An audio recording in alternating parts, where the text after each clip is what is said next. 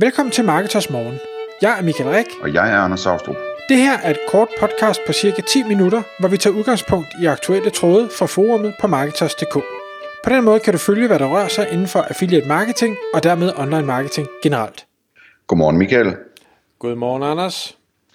Så er klokken 6, og det er tid til Marketers Morgen. I dag der skal vi tale om, hvad du som affiliate har af gevinster ved at analysere på dine data. Altså, hvad kan man som affiliate vinde ved at grave sig lidt ned i de data, man faktisk har som affiliate, og foretage sig nogle handlinger på baggrund af den analyse. Og jeg ved, Michael, at du har jo fundet på emnet her, fordi at du sad og kiggede lidt på et stort site, du har, som er et affiliate site, og så opdagede du, at du nok ikke kiggede så meget på data, som du skulle. Ja, og jeg må desværre indrømme, at det er heller ikke en ny åbenbaring, jeg har fået. Det er en åbenbaring, jeg får jævnligt, og alligevel sker der ikke noget. Det kommer vi også lidt ind på i det her podcast.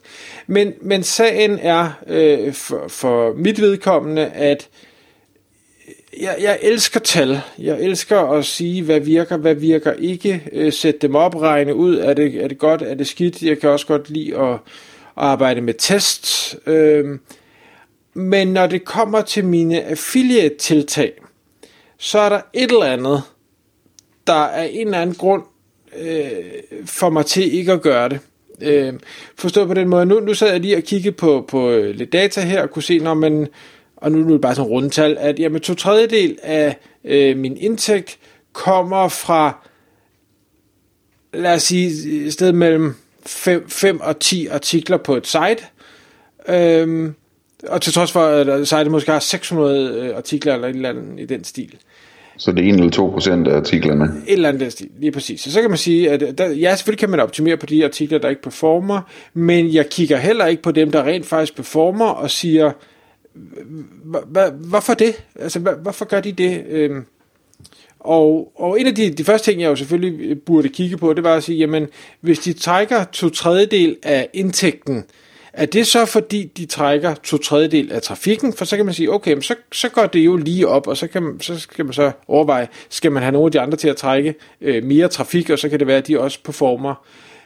Mit gæt er, og igen, uden at have kigget på tallene, de trækker overhovedet ikke 2/3 af trafikken. De trækker måske mere end gennemsnittet, men det er helt sikkert ikke, fordi de er de store spillere på den måde. Og det betyder jo så, jamen de her er nogle virkelig high performers, hvor jeg kan kigge på, hvor meget trafik får jeg til siderne, hvor mange klik genererer det videre til de affiliate-annoncører, jeg arbejder med, og hvor meget salg kommer der så ud af det i sidste ende. Det er jo et super enkelt regnestykke at lave.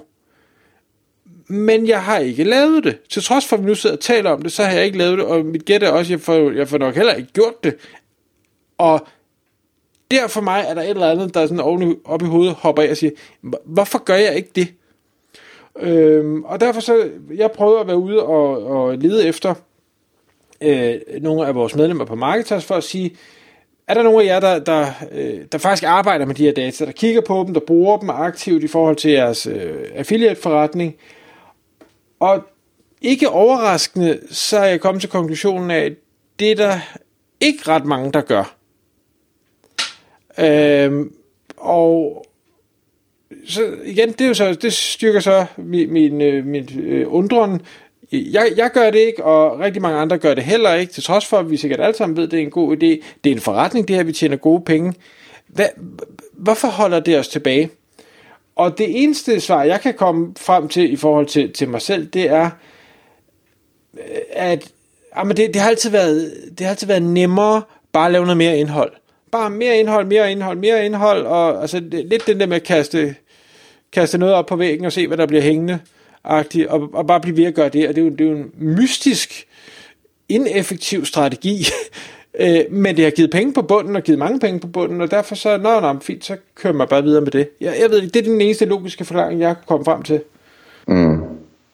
Altså, jeg kender det godt, og jeg tænker, det kan sådan handle om flere ting, ikke? Dels så kan det handle om, altså rigtig mange affiliates kan genkende det mønster, der du fortæller om, at det er nogle få procent af dine artikler, som står for det meste af indtjeningen på et site, ikke?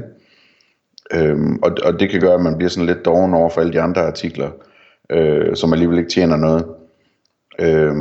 Og så kan man sige, så kan man så også være doven over for de her få artikler, eller jeg tror, der er mange affiliates, som så ligesom bruger deres kræfter på de få artikler, der tjener pengene, og prøver at sige, okay, men jeg ved, jeg har masser af trafik til den her artikel, jeg tjener en masse penge, skal jeg lige prøve at lave den her røde knap om til en grøn knap, eller skal jeg prøve at gøre et eller andet, eller prøve med et andet affiliate-program, jeg reklamerer for i artiklen, eller et eller andet i den stil. Men tror du det? Fordi det er ikke det, jeg fornemmer derude.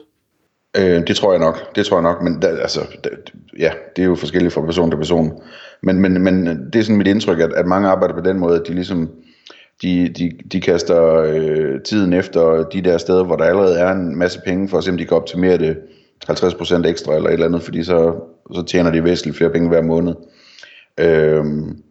Men i virkeligheden, altså den måde, man bør gribe det an på, det er jo sådan ligesom, det er jo i flere lag, ikke? Og sige, det første lag, det kunne for eksempel være at sige, sammenhold, hvor meget trafik man har på hver artikel, i forhold til, hvor meget en søgeordsanalyse viser, man burde have på sådan en artikel, hvis man nu rankede og sådan nogle ting. Og det kan man gøre endnu mere kompliceret ved at sammenholde det med click-through rates fra Google søgeresultater i forhold til ens rankings. Og så er vi derude, hvor vi skal have fat i det her nye tool, der er på vej, som hedder CTR Booster, som du lavede et spændende webinar med Sten fra Cattone om. Men ligesom prøv at få det der overblik. Sige, nu har jeg de her 600 artikler her, kan jeg få ind i et Excel-ark på en eller anden måde, hvor meget trafik der burde være til hver, hvor meget der faktisk er, og så få det til at lyse rødt eller grønt alt efter, om de ligger, som de skal eller ikke gør. Fordi så kan man så vælge at fokusere på nogle af dem, ikke? I det næste lag, der kan man så for eksempel man kan også lægge et lag ind imellem dem. Nu springer jeg lige lidt hurtigt over det. Altså, i det næste lag, der kan man måske kigge på den her trafik her, hvor mange konverteringer giver den, altså klikkonverteringer. Altså hvor stor en andel af den trafik, jeg får ind på mine forskellige artikler, ender med at klikke på et af mine affiliate links. Og igen, markere det op, så man kan se, at der er nogle artikler, der skal arbejdes med, fordi der er et eller andet galt der. Og så kan man igen også kigge på de her klik i forhold til omsætning, om der er nogen, der ligger på for lav en EPC, altså gennemsnitlig pris per klik, fordi at de her affiliate-programmer, de så ikke performer ordentligt. Så er vi sådan ude i en interessant kæde, fordi det er faktorer alle sammen, det vil sige, det er ting, man ganger med hinanden. Så hvis man kan finde en 10-20-30% forbedring på hver af de faktorer i en artikel, så bliver det til en voldsom sammenlagt forøgelse af indtjeningen. Så sådan noget af den stil kunne man gøre, ikke? Man kunne også sige, at hvis man ikke vil kaste sig helt ud på det dybe vand til at starte med, så kunne man starte med at gå lidt mere sådan metodisk til værk på sine 2-3 vigtigste artikler, som tjener flest penge, og få noteret nogle tal ned om, hvordan de ligger på de her parametre, jeg lige har talt om for eksempel.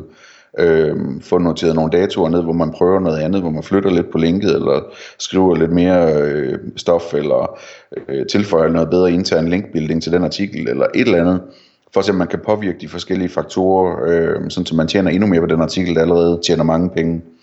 Så det er sådan 2 måder at gå til det, hvor man får døbet fødderne i det, så at sige, ikke? Jo. Og der er jo ikke noget af det, du har sagt, som jeg tænker, der er en eneste, der lytter med, der ikke selv ville kunne sætte op. Der er ikke noget avanceret, noget som helst i det. Det er gangestykker og nogle simple data, man skal kigge på. Og det er, jeg synes det igen, det er rigtig tankevækkende, det der med, at du siger, jamen altså, hvis du bare kan forbedre hver af de her små ting en lille smule, så er effekten vanvittig. Ja.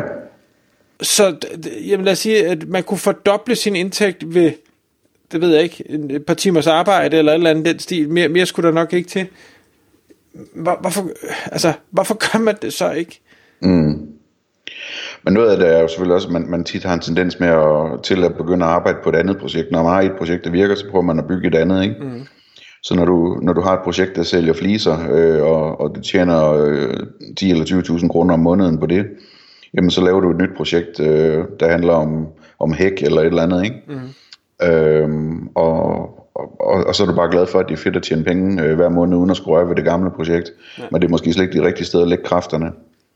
Anders, inden vi runder af, kunne du prøve lige at fortælle, du har en eller 2 historier om nogle affiliates, der rent faktisk arbejder aktivt og rigtig spændende med deres data? Mm. Ja, altså sådan kvæg mit arbejde på Partner Ads, der taler jeg jo med nogle meget, meget store affiliates, og sådan får lidt indblik i, hvordan de arbejder med de her ting. Der kan jeg for eksempel fortælle, at et rigtig, rigtig stort site med masser af trafik, som kører banner-annoncer som affiliate, arbejder aktivt med det, altså simpelthen sætter algoritmer op, der sørger for, at når man prøver en ny annoncør af med banner, jamen, så får de lov at køre i en periode, måske på en uge, og så lader man være, og så slukker man for dem, for de her banner i et par uger, og så kigger man på, hvad IPC'en så er, sådan, så det ligesom har været lidt tid til at se, om der kommer nogle salg på cookie-tiden. Samme affiliate er også ved at udvikle en algoritme, som så kan vælge, altså automatisk kan spore, hvilke bannere, der performer bedst for den enkelte annoncør, og så automatisk ligesom kan booste den type bannere, altså de specifikke bannere, som konverterer bedst. En anden historie er en kæmpe stor affiliate inden for feeds, altså som har de her kæmpe store sites med alle mulige produkter og så videre, man kan bladre rundt i, som bliver hentet automatisk ind. Og der bliver der altså også arbejdet meget sådan konkret med data, og alting bliver automatisk målt og vejet, og hvis et program det ikke har en høj nok IPC, så ryger det ud, og altså eller det bliver analyseret, hvad der er årsagen til det. Der er sådan der er de her store affiliates, som faktisk er ret grundige med de her ting. Ofte tror jeg også, det er, fordi det er så store, så de har medarbejdere til at lave arbejdet, så de kan ligesom bare sætte en proces op, og så bliver det altså gjort, så kører det. Mens de selv kan kaste over de projekter, de måske finder mere spændende eller sværere eller et eller andet. Tak fordi du lyttede med. Vi vil elske at få et ærligt review på iTunes, og hvis du skriver dig op til vores nyhedsbrev på marketers.dk/morgen, får du besked om nye udsendelser i din indbakke.